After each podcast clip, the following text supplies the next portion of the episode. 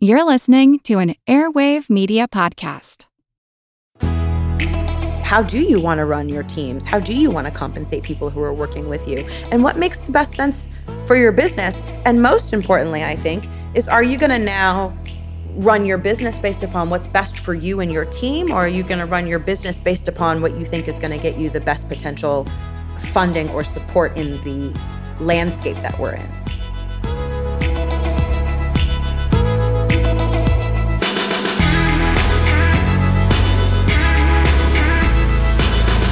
Her Money is brought to you by Fidelity Investments. Fidelity is committed to helping clients through any market conditions with financial planning and advice when you need it most. Learn more at fidelity.com.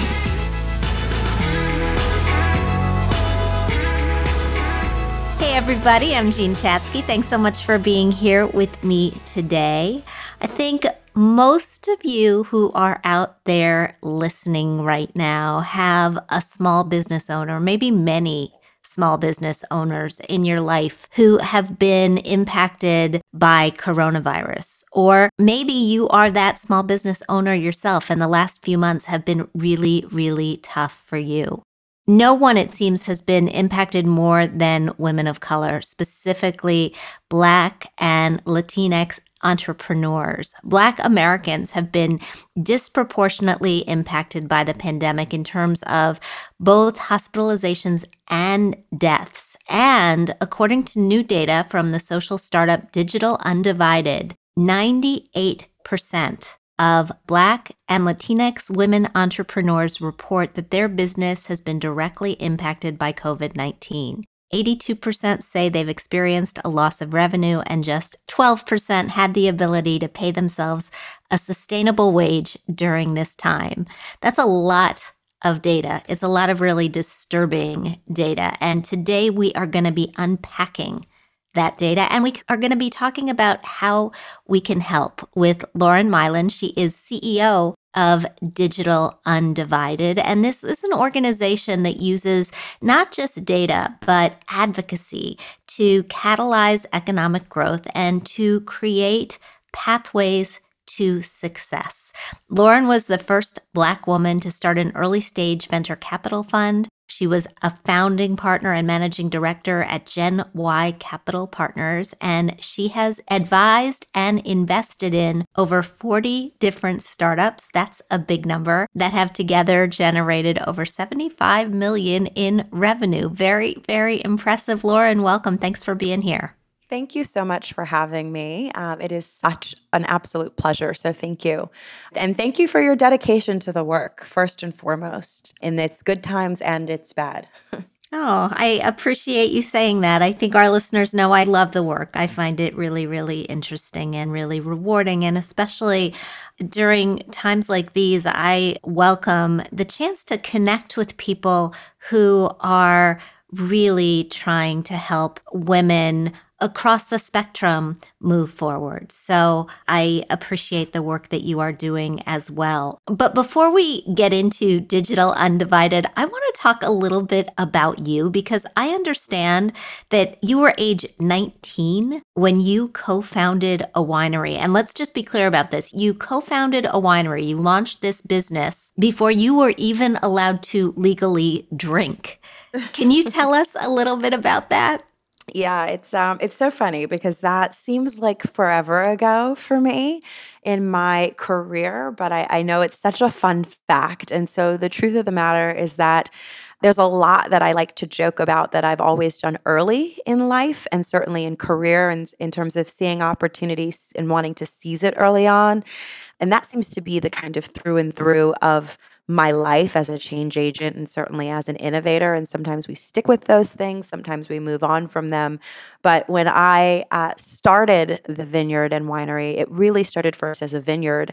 And before that, it started as a real estate investment, truth be told. And so then it was, well, what's the agricultural use of this property and what's the best way to operate the land and be a good steward of the land. And so it ended up being with this agricultural purpose of grape growing, um, you know, which, as you know, falls into its own kind of agricultural classification in the tax code that comes with its other wonderful benefits when you want to do good by the land and and maintain it in certain ways to to benefit you know the community if you will and so it really started as a grape growing operation i guess the, the funny connection to finance is that it literally started with sitting down with the accountant and going through agricultural purpose and use for the property and what was um, you know, popular and impactful in the region. And at the time, it was being Virginia and Monticello, Virginia, was being compared to the early days of Napa, like back mm-hmm. in the 70s. Mm-hmm. And there was just so much promise there. And so when I started the vineyard,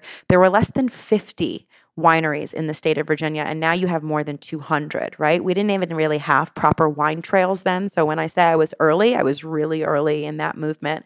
But yes, you can have a vineyard and winery, and you can have a bonded licensed facility. And I remember when the TTB, which is, is the ones that you know the the government entity that actually grants you the ability to open and sell and gives you your your permits and such it's the tobacco tax and trade bureau and the gentleman comes up and he's like hi young lady. And so that was the beginning of it. He goes he goes i've actually never granted a license to someone you know underage but they can grant you the license. You just cannot consume the product. And so for the first, the, the, timeline is actually that at 18, I purchased the property. At 19, while I was still in college pursuing my bachelor's of science in international trade and marketing, I ended up um, planting the vineyard. For the first two years, we were just grape growers. So from the time I was 19 to 21, we were just grape growers and then opened the facility, stopped selling grapes to the public, and started making our own wine when I was 21. So we ended up opening the tasting room to the public when I was 22, right before I graduated college, actually. So it was, there was certainly a journey there, but it takes a lot of mm-hmm. time. And as anyone knows, you know, wine is a work in progress for a year, good wine at least, before you, you get it in the bottle. So certainly, yeah, the, the facility was licensed, bonded, and ready to go before I was of drinking age. Well, I got to tell you, I was so not going to judge. I mean, we I went to high school in Wheeling, West Virginia. The drinking age was still 18 when I graduated from high school, but I do vividly remember at 17 and maybe even 16 being served in local bars and I probably looked 13 at the time. So it, you know, it's it's it, nobody's nobody's going to judge you if you were dabbling or sipping along the way. No, you know what? The truth of the matter is that my time in Charlottesville and I always still lived in New York and would commute back and forth and spend substantial amounts of time there, but I really became I became the real true vineyard owner. I mean, I was out there pruning. I wanted to learn how to prune and I I took as much joy in learning how the team because we had a winemaker and such would actually make the wines um, and go through that maceration process as I was learning from my neighbors down in Virginia how to make jam and jelly out of, you know, Chardonnay grapes and Cabernet Franc and Cabernet Sauvignon some of the best jelly you can ever have. So All right, I'm going to get down this rabbit hole if I don't steer myself in the right direction because I'm I'm fascinated with the whole industry, but I want to learn more about Digital Undivided. Tell me about this organization and the focus of your work. Yeah, you know, the organization is really special. And we call ourselves a social startup for a reason. And at the heart of that is that while we are, yes, a nonprofit, we are a 501c3 public charity, we operate like a startup in many ways because we understand the need to innovate and to move fast and to be nimble and to adapt to the needs of the market and the ecosystem. And certainly the responsibility that we have as an organization to be responsive to the needs of the women, the Black and Latinx women who we serve. And so being able to work in kind of startup fashion allows us to really truly evolve with them as an organization as quickly as we need to. And the work that we do, we've been doing for a long time. I've been involved with Digital Undivided since the very beginning, before we even were a charity proper. So we started as just a conference in 2011. And I spoke at our first conference, judged our very first pitch competition, and served as a mentor to those startups that joined us at that very first Focus 100 conference.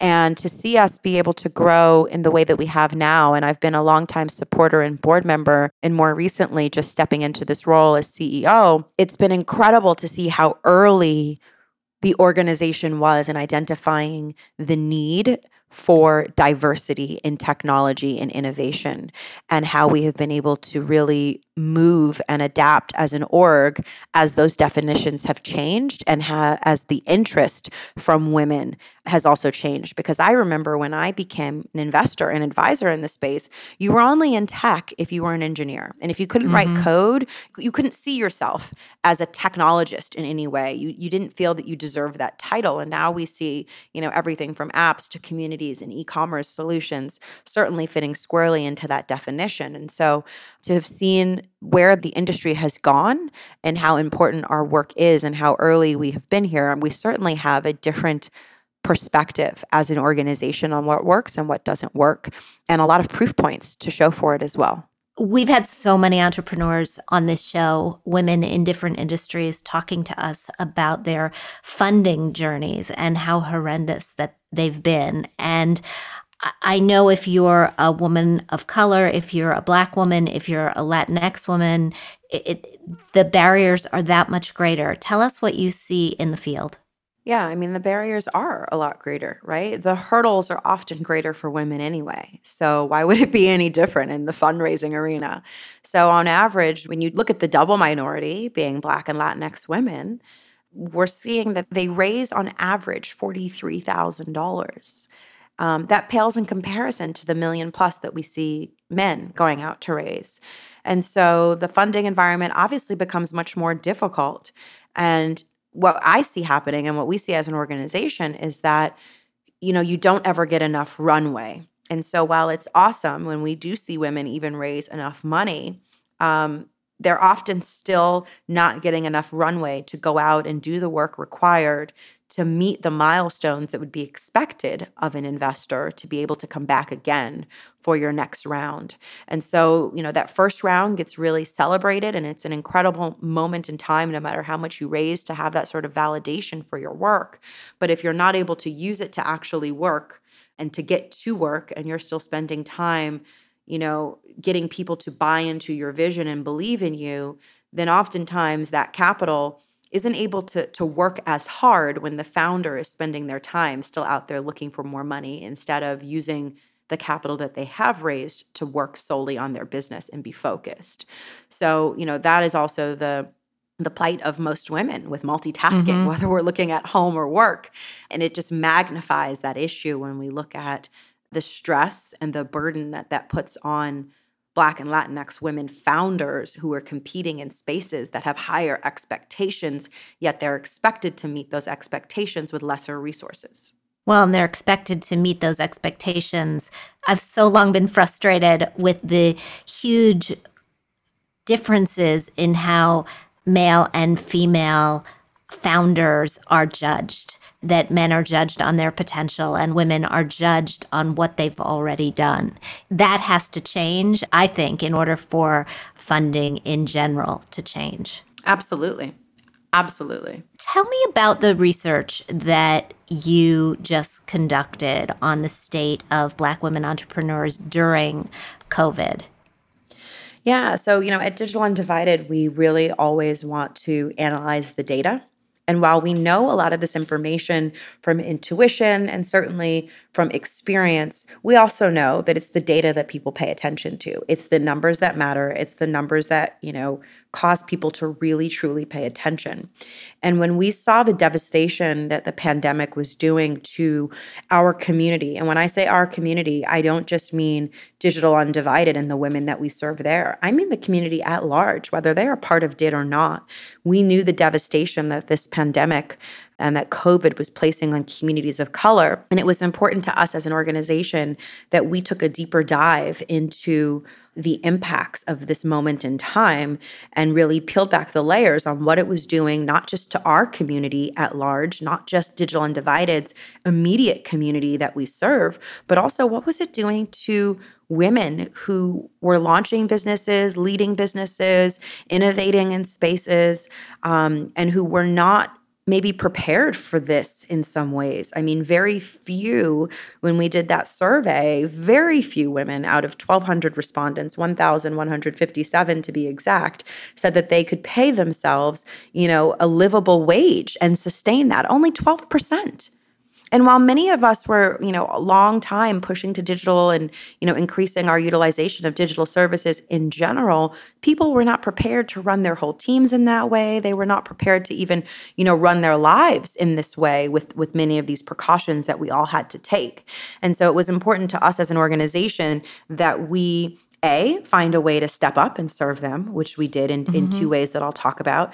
But that B, in doing so, that we had the data to substantiate again what our intuition told us we needed to do as an organization. And our intuition told us that as an organization, we need to support these women. So we very quickly did just that in two different ways. One was with our big alumni fund. We established an, uh, an emergency fund where we gave $1,000 grants to past program uh, participants and and alumni of our program through a very easy application process. And we wanted to make the process as simple as possible because we also knew that a lot of the funding that was being um, rolled out and the applications maybe weren't going to be um, applicable to the women that we serve. They wouldn't be eligible for a lot of those programs. And we anticipated exactly what happened, which was that it was going to take a long time to even get through those processes to be able to um, receive any funding at all. And so we immediately established the big um, alumni emergency fund and gave those $1,000 grants.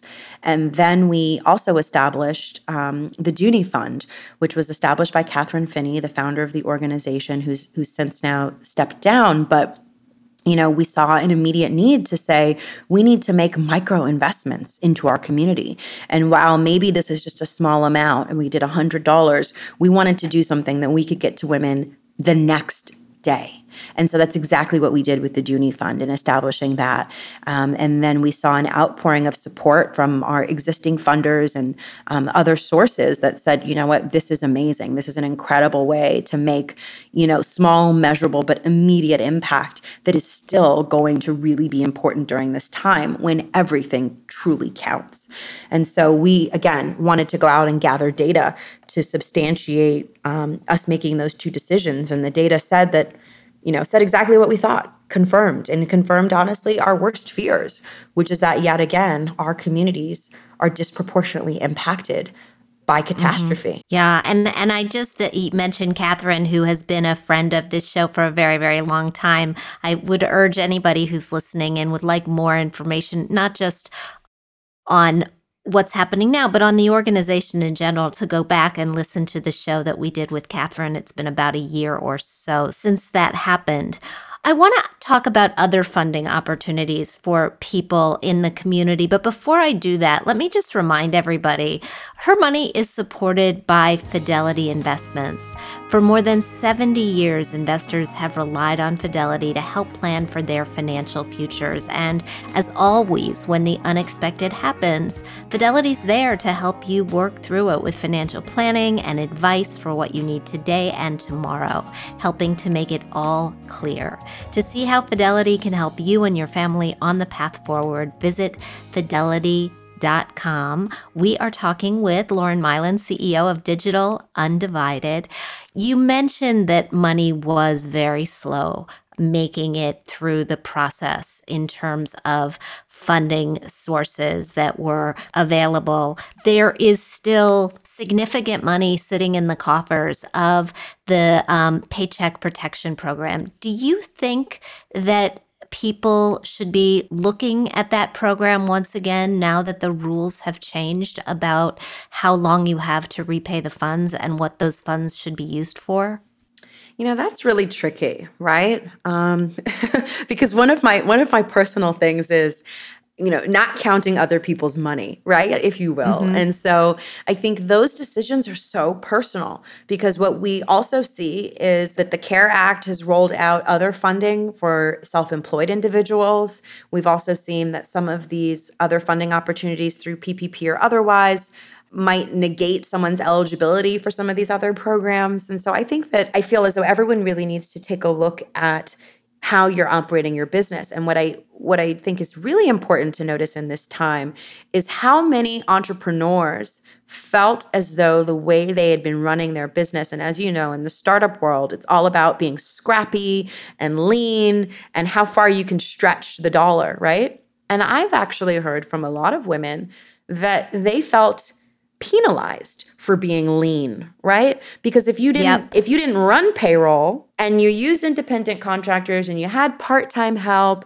and you maybe outsourced to other other locations and geographies or if you were working in in other ways that were more collaborative and more flexible for your needs and really best for your business that it wasn't best for you right now because you couldn't apply for some of these services. So, I think it's also been a learning moment for a lot of small businesses and entrepreneurs on you know the pros and the cons and what how do you want to run your teams how do you want to compensate people who are working with you and what makes the best sense for your business. And most importantly, I think, is are you going to now run your business based upon what's best for you and your team, or are you going to run your business based upon what you think is going to get you the best potential funding or support in the landscape that we're in?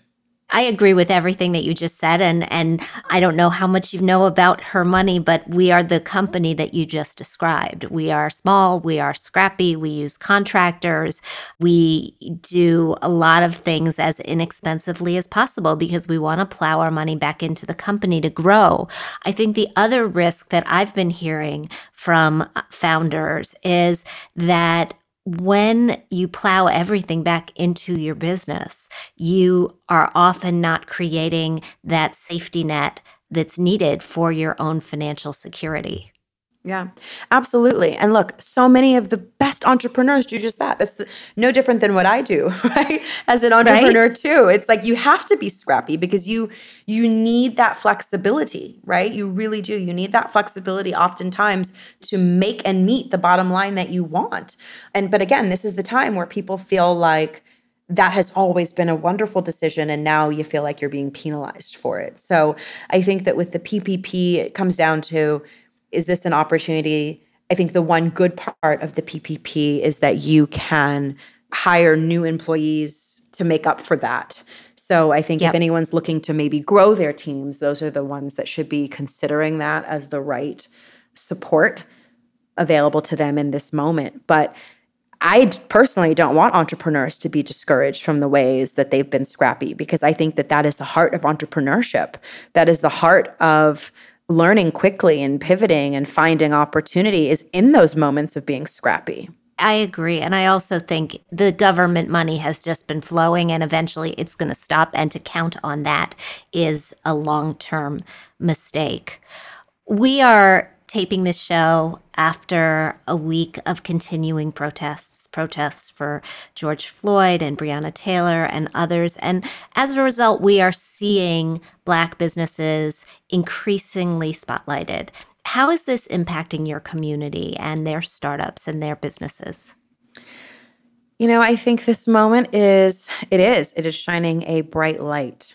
What is interesting is how that bright light um, I'm trying, I'm trying to actually think of the analogy I'd like to give. I guess the intensity of that bright light, right? And um, it's coming with varied intensity. And when I when I say that, I, I mean that to say that we are seeing that spotlight. What we are also seeing is a lot of Black businesses being very firm in their values and reading into a lot of undertones. And while a lot of companies are looking to now maybe collaborate or reach out to Black owned businesses, Black owned businesses are also looking for sincerity in their attempts to do so.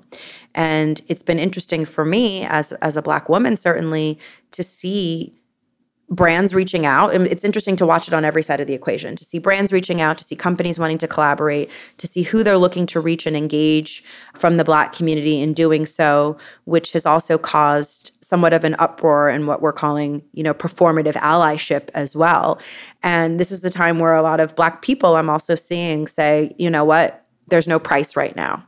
Just come to me with real empathy. Just come to me with real care and concern. And so uh, it's been um, I think it poses a great opportunity. And while a lot of people are thinking that shining that spotlight poses, you know, a monetary opportunity, I think a lot of Black owned businesses are looking for it to create an equality opportunity instead that has nothing to do with immediate remuneration, if you will.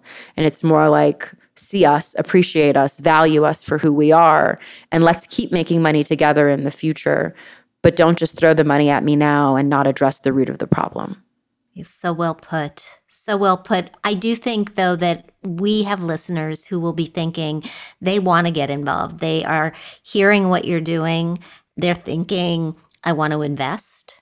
I want to donate maybe I'm an entrepreneur and I want to build something and I need some help and I need some resources. So I know that's two sides of the equation, but can you address both of them? Yeah. I mean, I think, you know, for those that need resources, it's interesting because I've been thinking about this a lot at Digital Undivided, right? What do we, the, in terms of the impacts for DID, we have seen an outpouring of support that's been incredible. But it's interesting because where we are seeing the outpouring of support are places that should have been supporting us all along, quite frankly, if I'm going to really be honest. And so I look at that as an opportunity to open conversation, to open conversation to say, please do more than just give us money right now. Please engage in conversation with us as part of the solution. And please allow me, as our leader, to share with you the impact of our work and our case studies and our success stories so that you can appreciate them individually to allow you to appreciate our work as an organization even more. And when I look at the other ways that people can step up and do something, it's also in just helping to create opportunity by way of sharing influence, power, um, and partnership with Black people. And those are the things that while not monetary in their nature, they have great economic impact. You know, letters of recommendation and co signing for someone's ability, putting in a good word, hiring someone, broadening the diversity of an applicant pool, maybe even looking at other ways to do hiring. These are all other ways that can be very beneficial long term and certainly are sustainable. And so I think those are the solutions that I'd like to see people speaking about as well. How do we find you and the organization online and in person?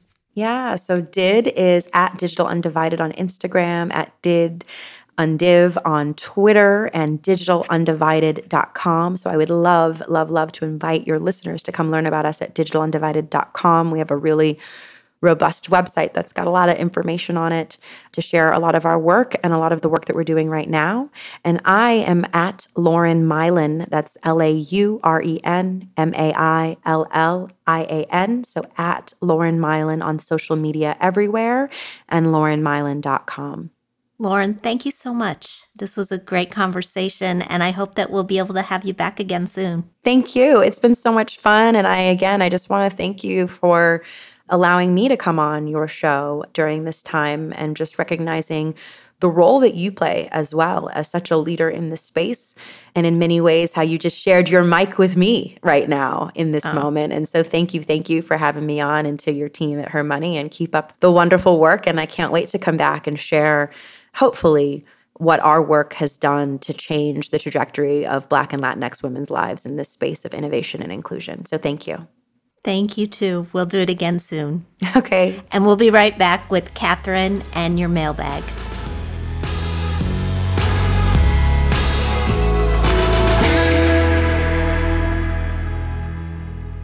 Her Money's Kathryn Tuggle joins me with your mailbag. Hey, Kathryn. Hey there, Jean.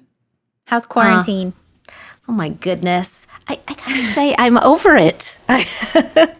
I am yeah. just I am just over it. And I don't want to let my guard down, my social distancing guard, because that's not a good thing. But my next door neighbor Jody called me yesterday and said she was in a, a quandary. And and Jody, I don't know if I've talked a, a lot about Jody on this show, but Jody's been my next door neighbor for 15 years. She's one of my closest friends. I am in and out of her closet, and she is in and out of my closet on a regular basis um, during regular times. But I haven't been inside her home in three months.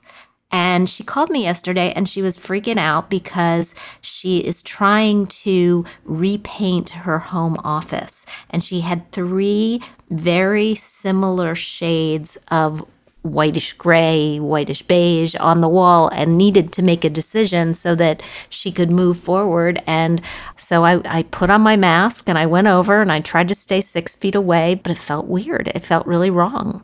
But I did it anyway. So it was okay. Yeah, I mean, I think it's going to feel weird for the foreseeable future. Like just looking at New York and the plan that outdoor dining is going to open in phase two, but then indoor dining is not going to open until phase three. And then I was talking to a friend like what what happens if you have to use the bathroom? Are you allowed to go inside and use the bathroom at the restaurants because that's not outdoors?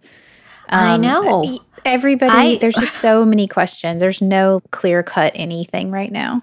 We were driving back from the Jersey Shore. We've been spending sort of week on, week off at the Jersey Shore and um I was driving back and I really had to pee. Like I, I was not doing well. I was driving and but I did not want to stop at a rest stop.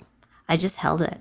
I got home and Elliot was like, Can you help me unload the car? And I was like, No, I can't. Have you not been listening to me? I have to be. So I, I ditched him and, and ran into the house. But it, you know, it's those things that we're just going to have to wrap our brains around again. Absolutely. Let's change the subject and answer a couple of questions. For sure. Our first question comes to us from Anne. She writes Hi, Jean. Please help. I think I should purchase life insurance to help with my funeral expenses so that my daughters won't have to worry about anything when the time comes. I'm 67, in good health, and single, but I'm not sure whether whole life insurance or term would be better for me. I've been receiving offers from my credit union and AARP, the latter of which is term insurance that ends at age 80. Does that mean that the policy has no value after age 80, or just that no further payments are made? Insurance has always confused me, even when I was younger and married. I appreciate any advice you can offer. So, this is a good question, and I don't think it's a question that we have had before, Anne. So, I'm very, very happy to answer it for you. Let's just define term insurance and whole life insurance first. Term insurance terminates. So, at 80, you stop making payments, and then the term insurance does go away. You don't have that death benefit anymore, which could mean that 13 years of paying into a policy that you want to help with funeral expenses essentially just goes down the drain.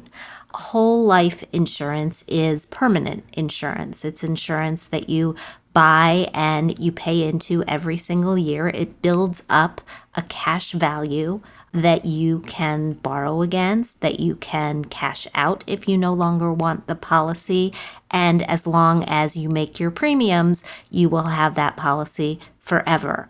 Whole life insurance is a lot more expensive than term life insurance. And I actually ran some numbers for you. So I think maybe this will help you sort of figure it out. So the cost of a funeral is somewhere between $7,000 and $12,000 on average. Now, if you've got that amount of money, that amount of assets that your kids will inherit anyway, I wouldn't necessarily advise that you buy insurance just to cover funeral expenses. I think they can cover those expenses out of your estate, and this is not an expense that you have to take on for the long term. But I also understand that it's something that people think about and they feel very, very strongly about wanting to do it. So if you do go down the insurance route, I priced out a $25,000 whole life policy for somebody your age. It's going to cost about $106 a month for a woman in good health. I priced out a term insurance policy for $25,000. That's going to cost about $20 a month.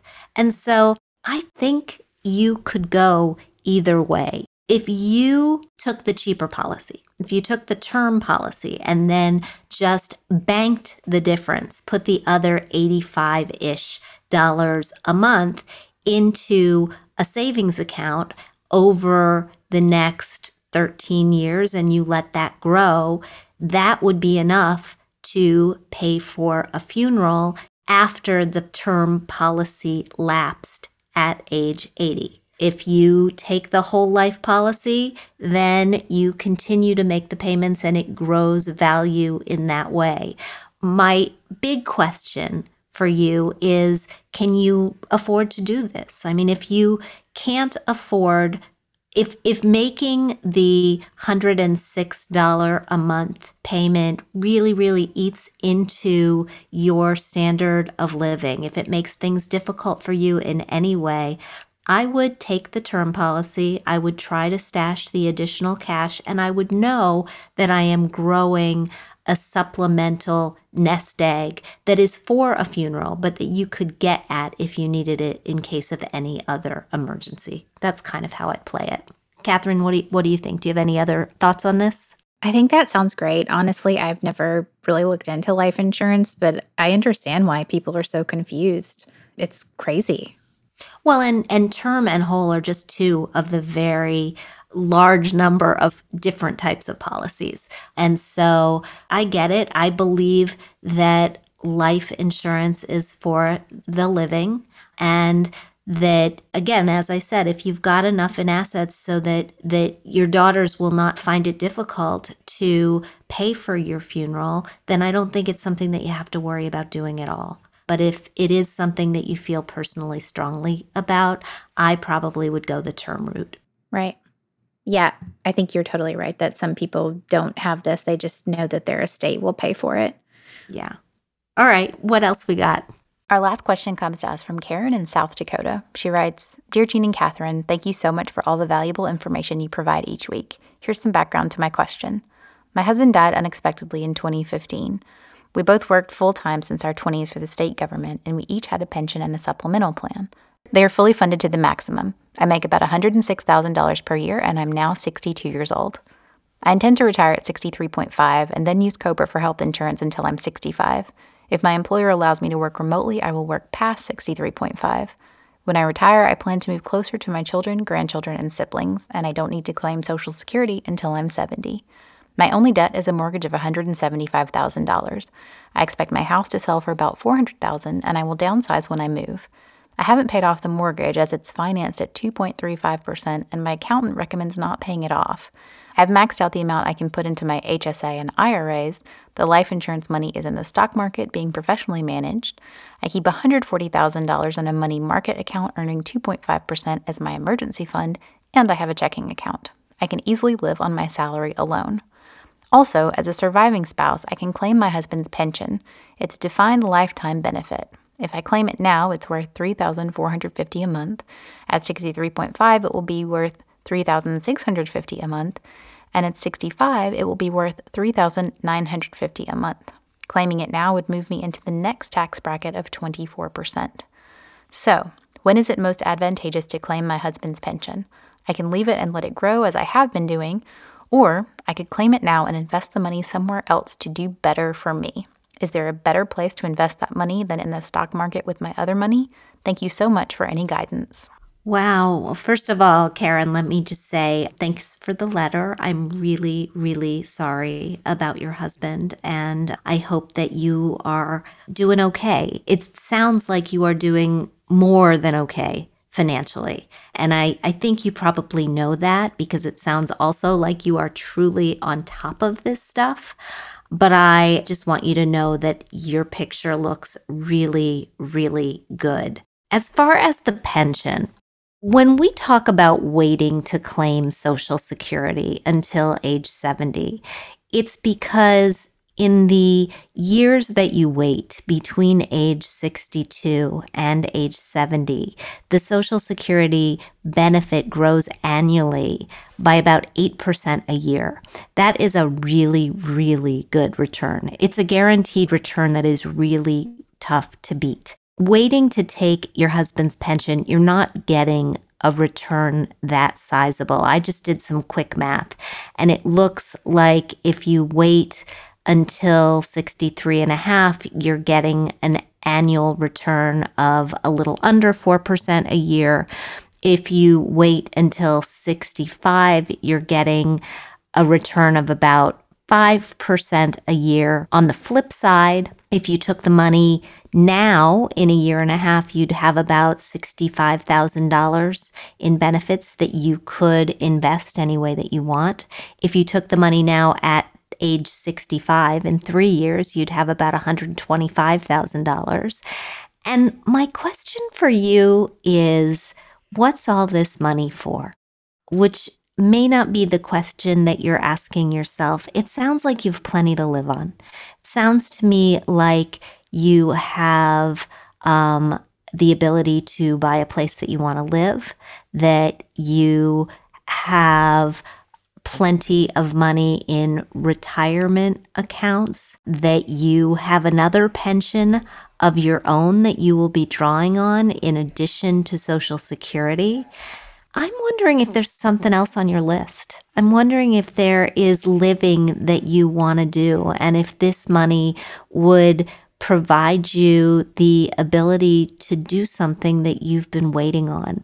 Sometimes I think we forget to stop and just ask ourselves, especially in situations like yours where you know how short life is because you lost your husband unexpectedly, if there are boxes that we want to check off, if there are things that we actually want to do, and, and maybe you want to do them with those kids or grandkids or siblings.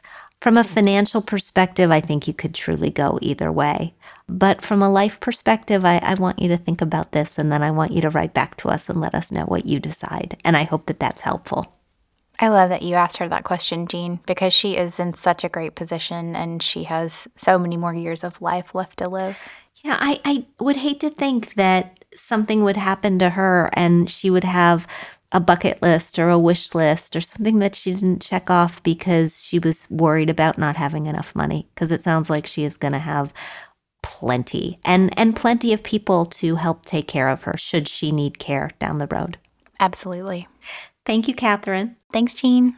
In today's Thrive, what do you do if your summer internship was sidelined by coronavirus? Unfortunately, the job market has changed drastically over the past few months since the onset of COVID 19. Millions and millions and millions of Americans have filed for unemployment. And as companies cut their workforces, internships have been canceled left and right. If you're in this situation, take a little time to reflect. Look back at times of ecstatic engagement. That's when you were so engaged in an activity that you lost track of time. And then look forward. How can you find that again in your next endeavor? In other words, how can you use this time to learn more about yourself and what you want so that you can approach the rest of college and your career with even more purpose? Keep in mind that the rise of remote work may mean more access to more opportunities that you might not have been considered for in the past due to location. You can still search for a virtual internship, even a short term one, on platforms like LinkedIn, internships.com, Intern from Home, Way Up, and Handshake.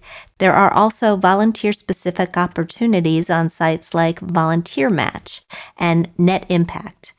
Since the job market's changing so quickly during this time, it's smart to direct your energy first towards jobs listed in the last week then the past two weeks, then the past month. You get the idea. If a listing is over a month old, it's likely safe to assume it's either no longer viable or already has a flood of applications. And if you don't see anything that seems right, it's okay to do some cold calling to organizations, executives, or influencers that you admire. Reach out on social media or over email. Send them a professional note demonstrating that you've done your research on what they do and inquire about a virtual internship or suggest that you might work for them on a project basis. In other words, there's still time to create your own internship this summer. Just make sure that whenever you reach out, you offer clearly laid suggestions and an action plan for how you could help the person or organization and make their lives easier. Thanks so much for joining me today on Her Money. Thanks to Lauren Maillian for the great conversation, for insight into the world of Black and Latinx entrepreneurs and how they're being impacted during this time. If you like what you hear, I hope you'll subscribe to our show at Apple Podcasts. Leave us a review because we love hearing what you think. We also want to thank our sponsor, Fidelity. As always, we'd like to thank all of you for joining us, for reaching out to us on Facebook and our mailbag, and for inspiring us to do what we do every day. Thanks for joining me, and we'll talk soon.